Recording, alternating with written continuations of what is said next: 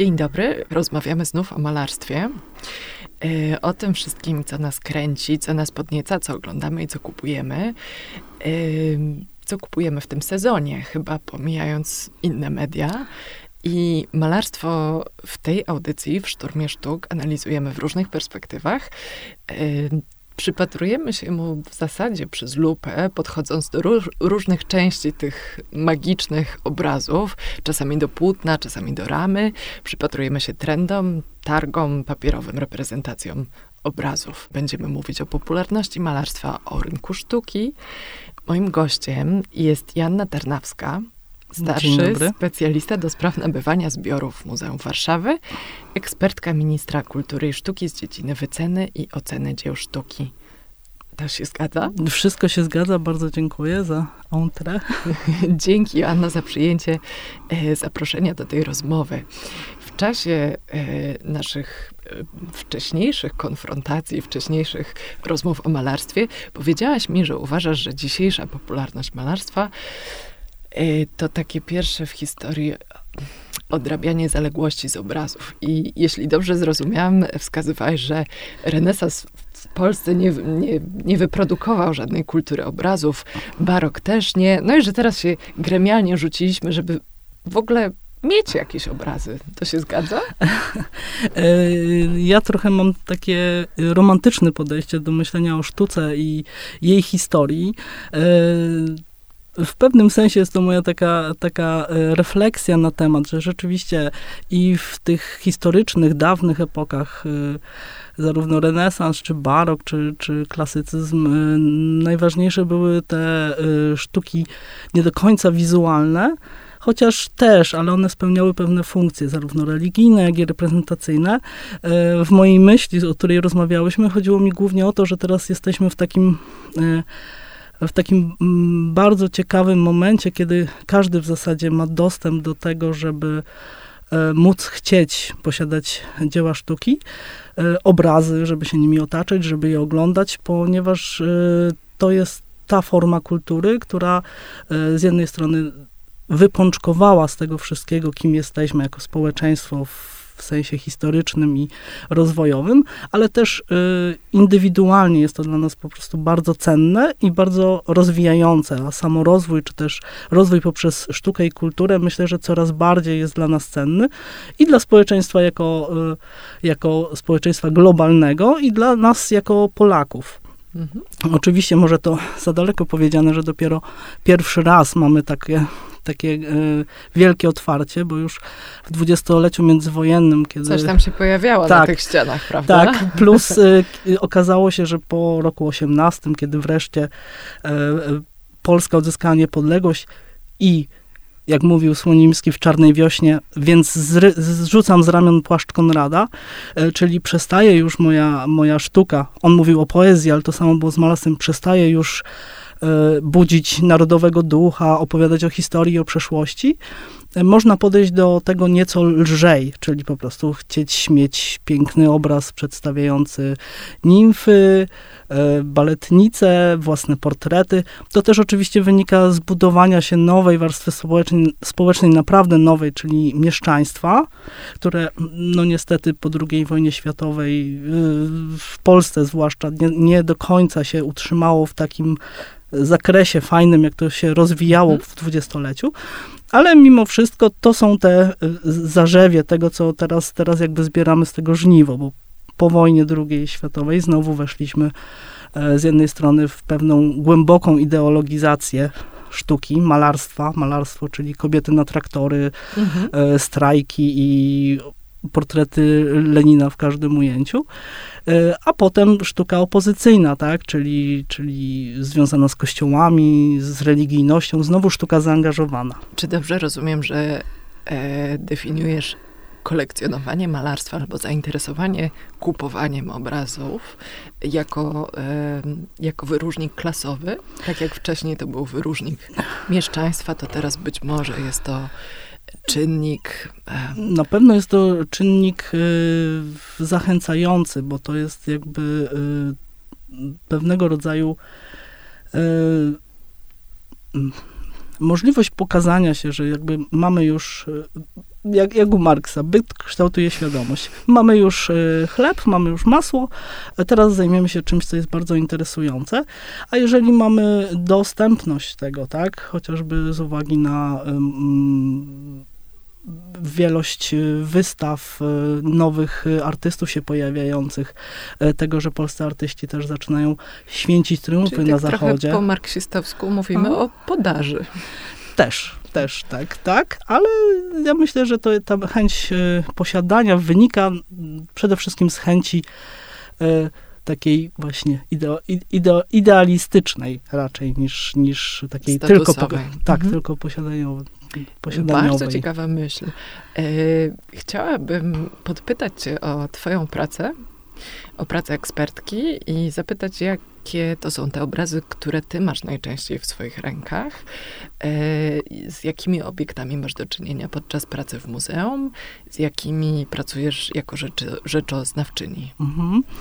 E, ponieważ przez wiele lat byłam związana z rynkiem sztuki przez dom aukcyjny Desa Unicum, to tam e, głównie moim, widywałam różne obiekty, ale moim głównym powiedzmy spektrum e, wiedzy na temat było malarstwo tak zwane dawne. Na, na, na polskim rynku określa się malarstwo dawne jako to tworzone w XIX wieku do wybuchu II wojny światowej, czyli po naszemu artystów już nieżyjących, tak?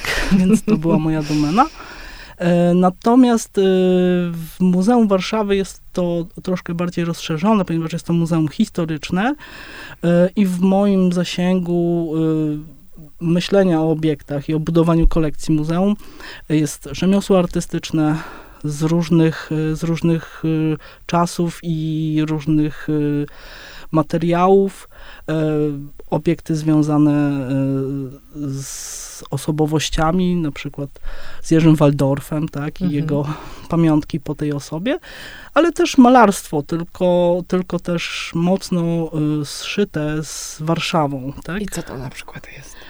Co to na przykład jest. No, mamy bardzo piękne, bardzo piękne obrazy Bronisława Kopczyńskiego, przedstawiające Starówkę, Stare Miasto, w tej, w tej odsłonie, której już nie ma, bo pierwotnie muzeum też mieściło się na Starym Mieście, Muzeum Miasta Stołecznego Warszawy, założone jeszcze przed wojną.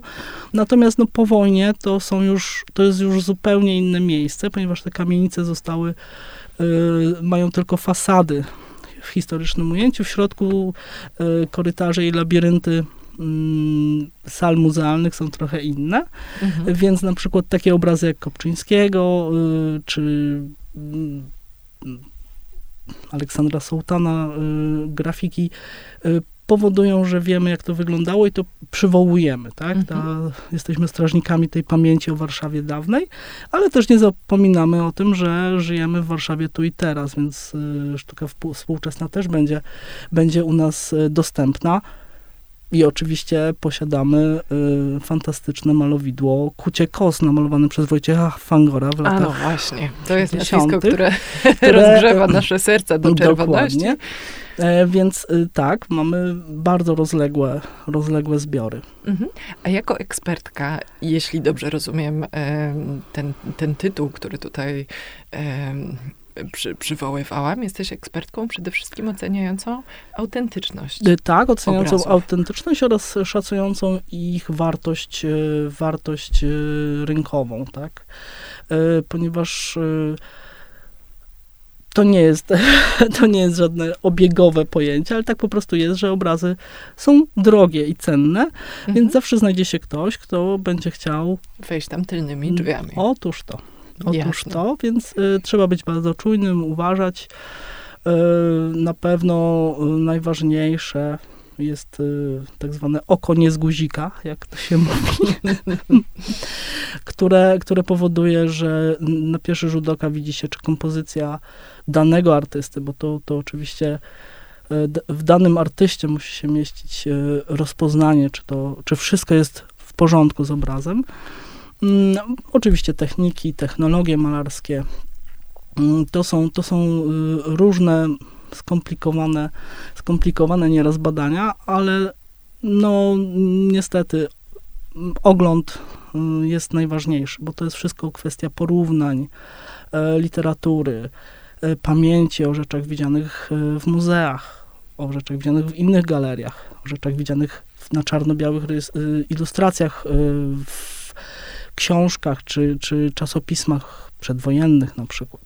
Albo na tych slajdach z historii sztuki wyświetlanych na chropowatej ścianie. O, to, Y, Asiu, mówiłaś ym, też w naszych wcześniejszych rozmowach, że według ciebie kolekcjonujemy, oglądamy obrazy przede wszystkim po nazwisku, czyli chyba tym okiem z guzika oglądamy, y, zapominając czy nie wnikając w całą warstwę techniczną, technologiczną, y, że redukujemy wszystko do tej sławy mistrza. Tak mi się wydaje, że chyba nie jest aż tak źle. nie jest aż tak chyba źle. nie jest tak aż tak no źle. to powiedz mi, jak źle nie jest. E, nie jest aż tak źle, bo oczywiście bardzo modne i, i, i nowe słowo to jest inwestowanie w dziełach sztuki, Mhm. więc oczywiście obserwowanie danego artysty, czyli tego nazwiska, które Mhm. wzrasta najczęściej, e, to jest, to jest jedna, jedna, z, e, jedna z części rynku sztuki na przykład, ale, ale wybiera się też przede wszystkim to, co się podoba, bo to jest najważniejsze kryterium e, zapoznania się z dziełem sztuki i jego wyboru, wyboru tego, że będzie z nami mieszkał, że Mhm. dany, dany obraz będzie z nami mieszkał, że się go kupuje, więc to oczywiście nie jest aż tak, tak no powiedzmy merkantylne, że się Mhm. kupuje, e, kupuje na przykład X albo Y, ponieważ e, dobrze Jest się o nim mówi na rynku i na będzie sygnatura. to dokładnie. E, Ale no tak, no my jesteśmy, rynek aukcyjny w Polsce to w zasadzie jest od 89 roku, czy też 90, więc mamy, mamy sporo zaległości w pewnych mechanizmach, w pewnym e, rozumieniu, e, jak to wszystko przebiega, jak to się kształtuje. No, Ang- Anglia, Londyn to jest XVIII wiek, tak? Oczywiście zaczynali od aukcji nieruchomości, ale y, mechanizmy aukcyjne są dość podobne, Mhm. więc, więc y, bardzo fajnie jest i bardzo dobrze się patrzy na klientów, którzy po prostu biorą udział w aukcjach i są szczęśliwi, że kupili dany obraz, bo im się po prostu podobał. A to z jednej strony, z drugiej strony y, też dla mnie to była zawsze wielka satysfakcja, że ktoś budował sobie kolekcję w oparciu o moje podpowiedzi, tak? Więc to też nie mówię, że to nie było fajne, bo zależy, co się chce osiągnąć w danej, w danej kolekcji. Mhm. Ale myślę, że podstawowym kryterium jest to, że Żeby się Chcę- podobało. żeby się podobało, że chcę z czymś mieszkać. Mhm. Niezwykle ważne, żeby wiedzieć, jak Mhm. wyglądała, em, wyglądała technologia malarska poszczególnych e, malarzy i tak Mhm. naprawdę to jest definitywnym argumentem na rzecz e, zdyskwalifikowania autentyczności obrazu albo potwierdzenia autentyczności obrazu. Czy tak jest? Y, Jest tak y, bardzo często, ponieważ y, należy absolutnie pamiętać, kiedy zostały po prostu wynalezione niektóre, niektóre media. Mhm. że długopis to przed wojną no raczej nie istniał i malowany flamastrem jakiś obraz w latach 50. no też raczej niekoniecznie. Zdarzają się takie falsy? Oczywiście, oczywiście. To jest jak gra po prostu. Każdy kto, kto kogo. E, Ja mogę opowiedzieć o mojej, moim ulubionym przykładzie gry, gry z rzeczoznawcami, tych, którzy, no powiedzmy, Mhm. z hoch, hochsztaplerami, powiedzmy. E, Moja przyjaciółka desowa Małgosia Skwarek, która jest e, super znawcą prac na papierze, kiedyś został zgłoszony do nas, ale ona go wzięła na warsztat, m, rysunek e, Tadeusza Makowskiego, przedstawiający dzieci.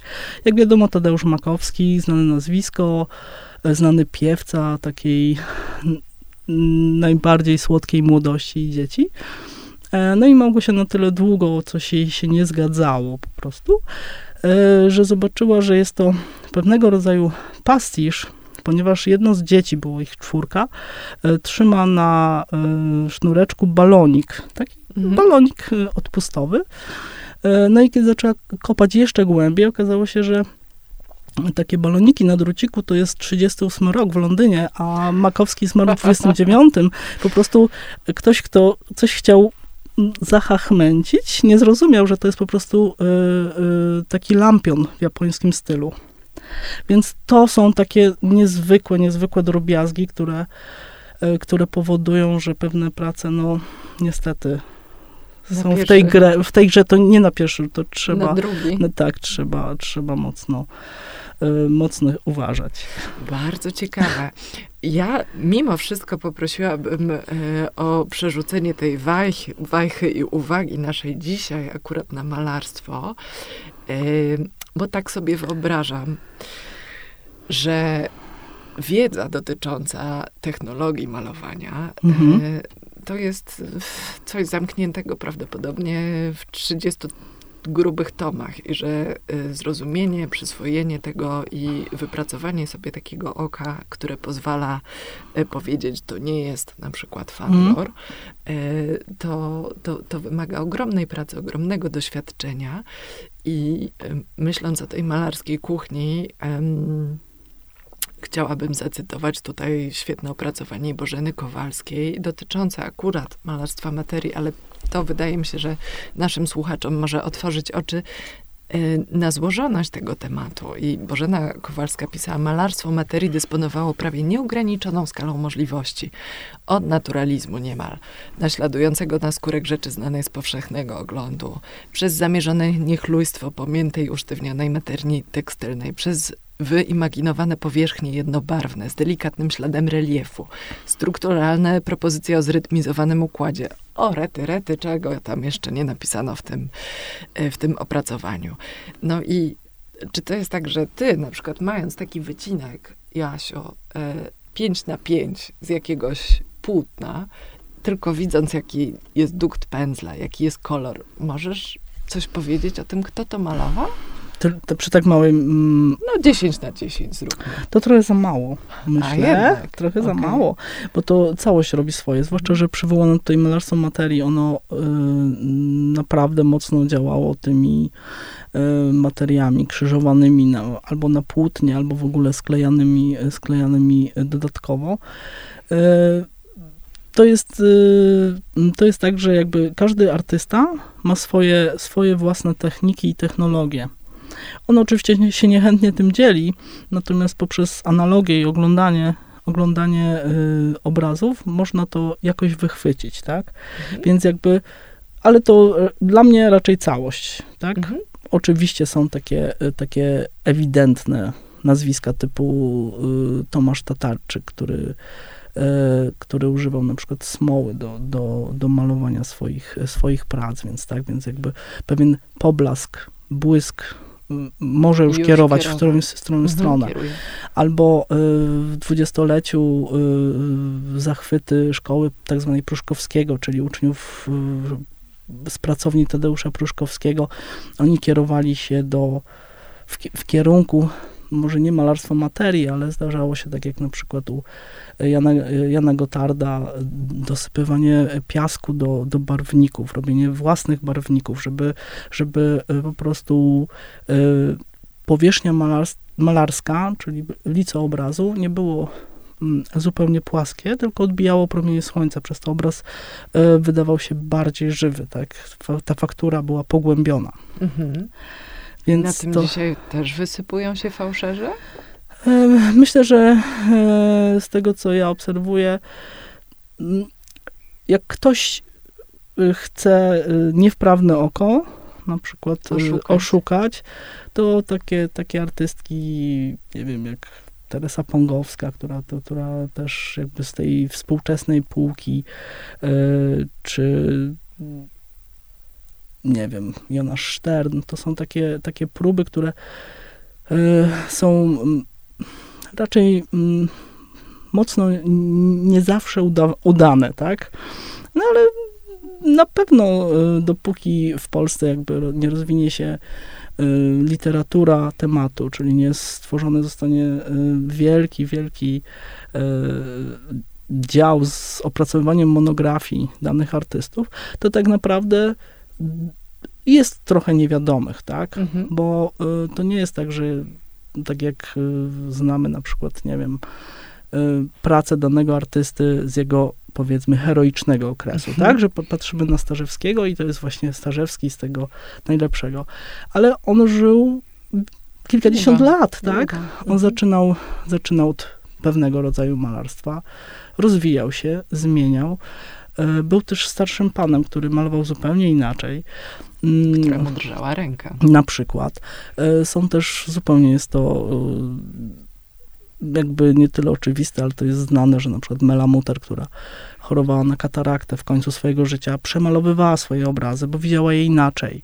Więc jakby to może niekoniecznie właśnie świadczyć o negatywnie na rzecz y, obrazu, który jest podpisany Mela Muter, czy Muter, bo tak się podpisywała, y, ale wynika z samego artysty, z tego, że, że tak właśnie było że mhm. jej obrazy nie, miała, miała dość, dość dużą kolekcję swoich prac i potem widząc je przez pryzmat y, no, zniszczonego nieco wzroku, czy też chorego, zmieniała je, bo bo myślała, że teraz widzi lepiej, tak? To, to jest dokładnie tak, jak ktoś nosi okulary, że nigdy nie będzie wiedział, czy właściwą rzeczywistością, prawdziwą rzeczywistością jest to, co widzi bez okularów, czy w okularach, tak? I, i tego się nie do końca da pogodzić. Mamy tendencję, żeby myśleć, że e, fałszerstwa to jest rzecz współczesna albo jakby funkcjonująca na rynku sztuki od niedawna, a tymczasem chyba y, należałoby to zrewidować. E, absolutnie tak. Już, y, już opisywane były w starożytności, e, w starożytnym Rzymie były falsyfikowane i wazy, i, i greckie, greckie y, posągi, ponieważ był na nie popyt o na przykład, czyli jednak podaż kształtuje pewną świadomość, e, więc już, już w starożytności to było absolutnie e, dawało się zauważyć taką tendencję i zdarzały się takie przypadki.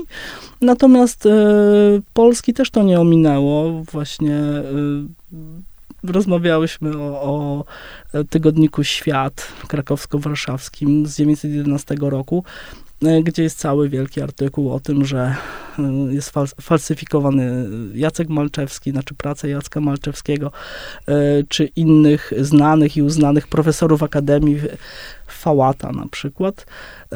Znane są też oczywiście z późniejszych lat, ale też z międzywojnia procesy długo, długie i długotrwałe. Y, Alfons Karpiński pozywał tych, którzy falsyfikują jego obrazy. Leon Wyczółkowski też był falsyfikowany. Z jednej strony niektórym to pewnie schlebiało, że oni akurat są falsyfikowani, a z drugiej strony... do bycia podrobianym. Tak, ale z drugiej strony no, y, wskazuje to na to, że to, to nie jest nic nowego. To nie jest absolutnie nic nowego. To było niestety, no, tam gdzie jest, jak to się mówi, gdzie drwa rąbią, tam wiory lecą, więc e, tam gdzie jest e, dobra cena, dobre malarstwo, tam i ktoś będzie próbował e, trochę przejechać na tym śladzie węglowym mhm. za Wymieniłaś Teresę Pongowską jako artystkę, którą często próbuje się fałszować. A czy jest.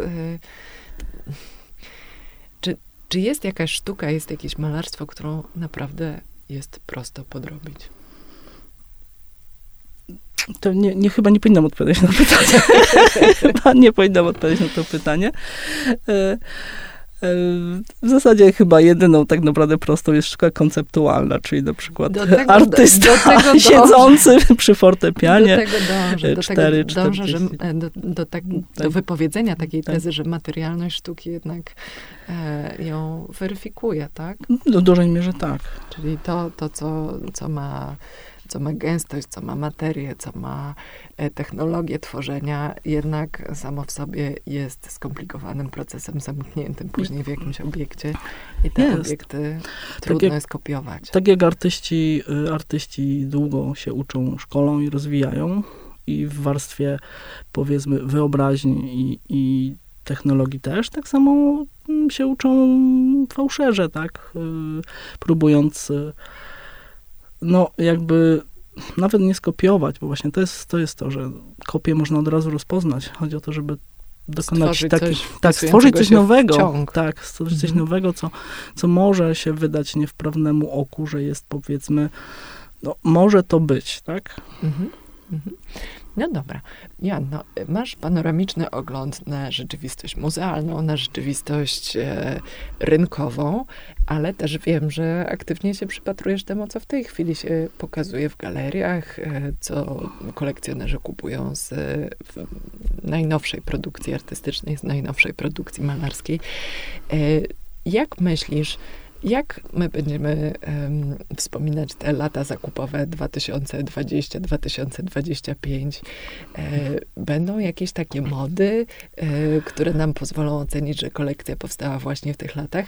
E, nawiązuje do tego, o czym mówiłyśmy też we wcześniejszych rozmowach, mianowicie, że prawie w każdej kolekcji gdzieś w którymś momencie pojawił się kossak. Tak, to, to, jest, to jest takie powiedzenie, które e, no, też świadczy o tym, że y, dopiero jesteśmy u zarania y, prawdziwej edukacji artystycznej. Y, to, że Kossak zawsze poruszał struny naszej Ka ułańskiej, tak, ułańskiej fantazji. fantazji, Piłsudski, Napoleon, czyli najważniejsze. To też są te, te odpryski historii, która była ważna i zmieniająca, znaczy dla nas najważniejsza, bo dążenie do niepodległej, sama niepodległa. E, więc, ale też jednocześnie Kossak był na tyle mm, obecny, że to nazwisko było znane. Mhm. E, teraz jest moim zdaniem o tyle lepiej, że, że, że oczywiście są nazwiska, e, które które są poszukiwane, tak? Artyści są poszukiwani. Jest to oczywiście Juszkiewicz, Karol Palczak na przykład, gdzie, gdzie jakby y, są to artyści młodzi, ale już takim y, całkiem dobrym dorobkiem artystycznym. Jest I, bardzo dużym galeryjnym wsparciem. Dokładnie. I to jest też, też kolejny etap, że jest y, coraz więcej galerii, galerii promujących artystów, promujących ich w sposób, który jest y, tak naprawdę najważniejszy dla artysty, czyli wystawy, katalogi, y, wyjeżdżanie z dziełami na, na targi zagraniczne. Oczywiście ja mieszkam w Warszawie, tak? I, I najczęściej chodzę i bywam w galeriach y, warszawskich. Z innych miast nie mam aż takiego wielkiego oglądu, ale też jest chyba nieźle, tak? Bo, bo jakby tam, gdzie są akademie sztuk pięknych, tam są i galerie sztuki współczesnej, nie tylko tak zwane antykwariaty, ale też sztuka współczesna. Mhm. A co się dzieje z takimi kosakami w kolekcjach? Czy je się chowa w pewnym momencie głęboko do szuflady, e, wypycha na rynek? Czy e, pali nimi w kominku?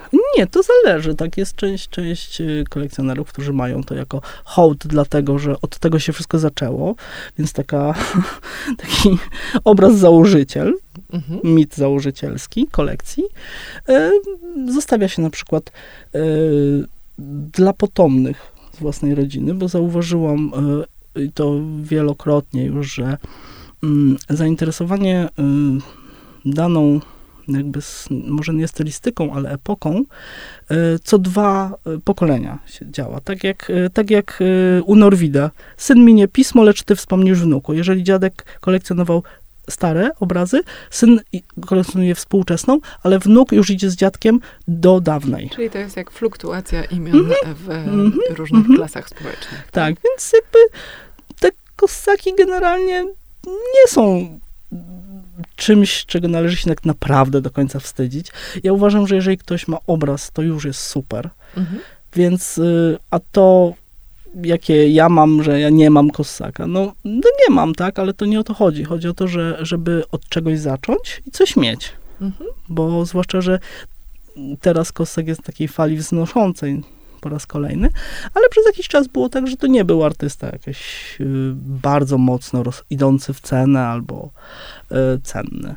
Z czego wynikają takie fale wznoszące i e, bezsy na rynku sztuki? Dla poszczególnych nazwisk. Bo przecież mówiłyśmy o materialności obiektu, mm -hmm. materialności sztuki. W sensie materialnym ten obiekt się nie zmienia. On jest świetnie namalowany albo nie.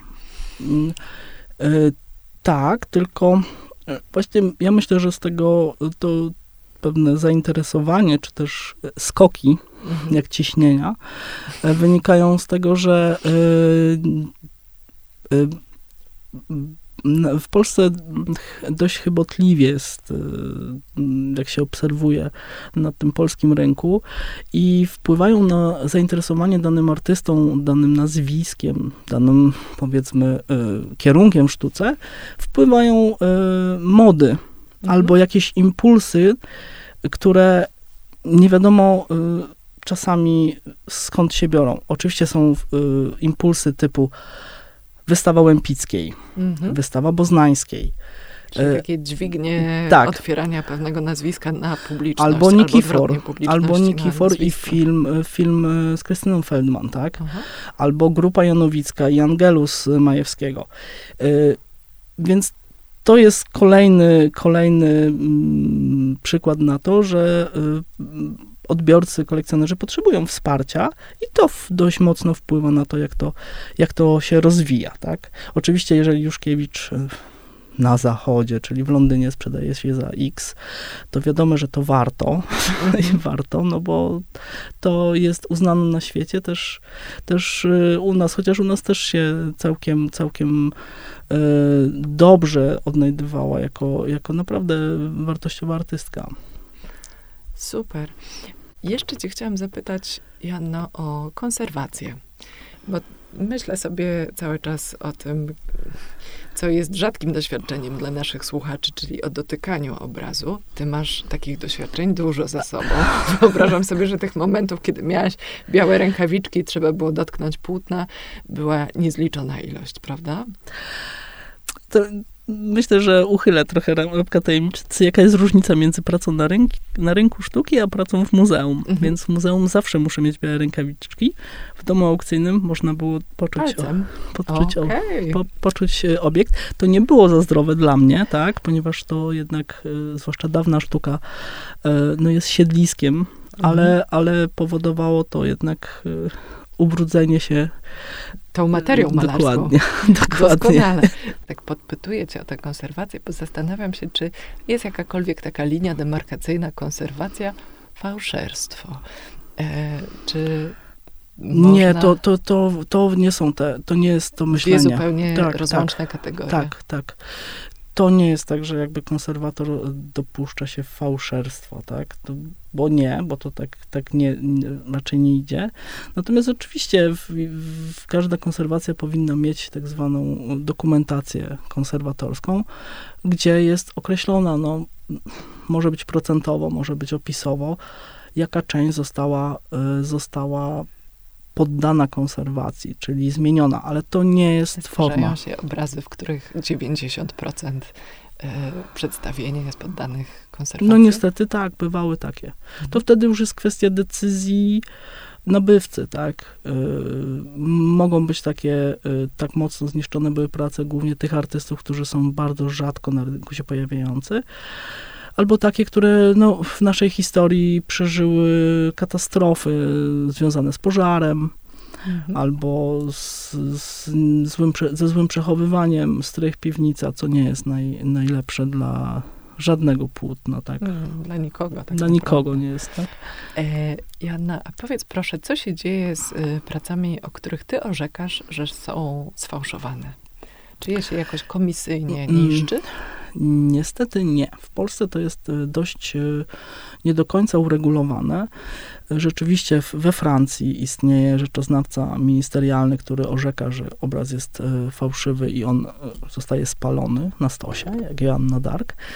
U nas to niestety jest bardzo mocny subiektywizm. Ja mogę tylko orzec, że moim zdaniem, mhm. moim zdaniem obraz nie nosi cech mhm. autentycznej pracy i ja uważam, że jest nieprawdziwy.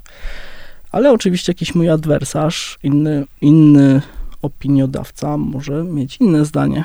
Mhm. To nie jest tak, że, że każdy z nas na rynku zjadł wszystkie rozumy, wie wszystko najlepiej. No ja bym tak bardzo chciała, ale niestety nie wiem wszystkiego na pewno, zwłaszcza przy słabym opracowaniu wielu malarzy. Są monografiści danych artystów i to bardzo pomaga, no bo jeżeli ktoś się zajmuje tylko jednym artystą, to ma mega wiedzę na, na temat y, całej jego twórczości, ale jeżeli nie ma takiego wsparcia i trzeba budować latami swoje, swoją wiedzę na temat, no to ma się świadomość, że się wydaje opinię taką, a nie inną, ale oczywiście trzeba się mierzyć z tym, że ktoś może mieć odmienne zdanie, ponieważ ma inną wiedzę. Powiedział Czyli... inny zestaw obrazów na przykład. Czyli tak, tak naprawdę um, zawód eksperta y, rynku sztuki jest trochę zawodem adwokata obrazu.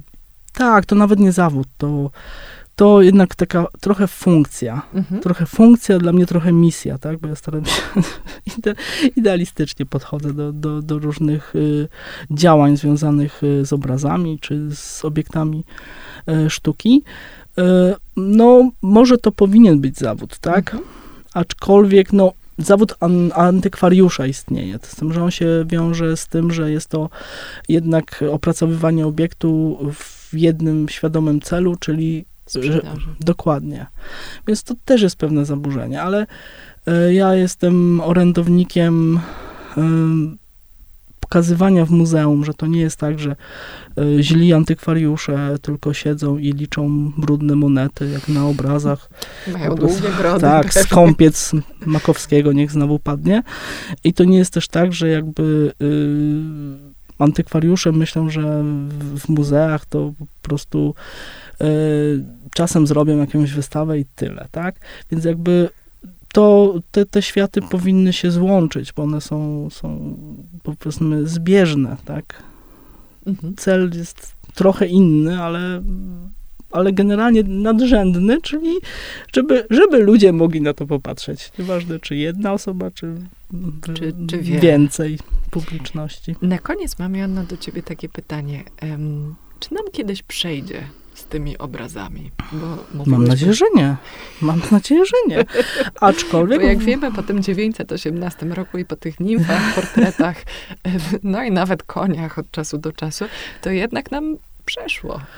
No, no nie było, było, było ciężko. Mhm. W czasie wojny było ciężko. To, co y, w Stanach Zjednoczonych naturalne jest, że jest dekada lat 40., kiedy sztuka tak, powstawała i to w ogóle nie istnieje. To była trauma, tragedia i jest to zupełnie zrozumiałe. Kolejne dekady przynosiły y, pewne tylko jakby ocieplenia. Y, ale y, ja osobiście mam nadzieję, że przejdzie nam może z obrazami, ale pójdziemy w innym kierunku, na przykład rzeźby. Mhm. Jest to niezwykle, moim zdaniem, trudne. Kolekcjonerów rzeźby jest mało, ale tu paradoks, najdrożej sprzedanym dziełem sztuki w Polsce jest rzeźba Magdaleny Abakanowicz. Więc to jest też ten kierunek. Natomiast rzeczywiście rzeźba jest trudna o tyle, że trudno wymagać od y, rzeźbiarza Panie Sławku, pan mi zrobi coś małego, mam na komodzie mało miejsca, tak? To nie ma wyboru. Artysta, rzeźbiarz, jeżeli rozwiązuje swój problem formalny, wypowiada się artystycznie, to on nie będzie się ograniczał formą, wielkością, to, to trzeba poczuć i chcieć mieć dokładnie to. Mhm. Kto wie, może kolejny sezon Szturmu orzeźbie w takim razie. Bardzo pr proszę, jestem, jestem fanką, zwłaszcza polskie rzeźbiarki. To jest coś niesamowitego. To jest rozdział niedoceniony i tu będę mocno szarpać wszystkich za uczucia do rzeźby polskiej. Dobrze. Kierujemy tam tak. snop światła.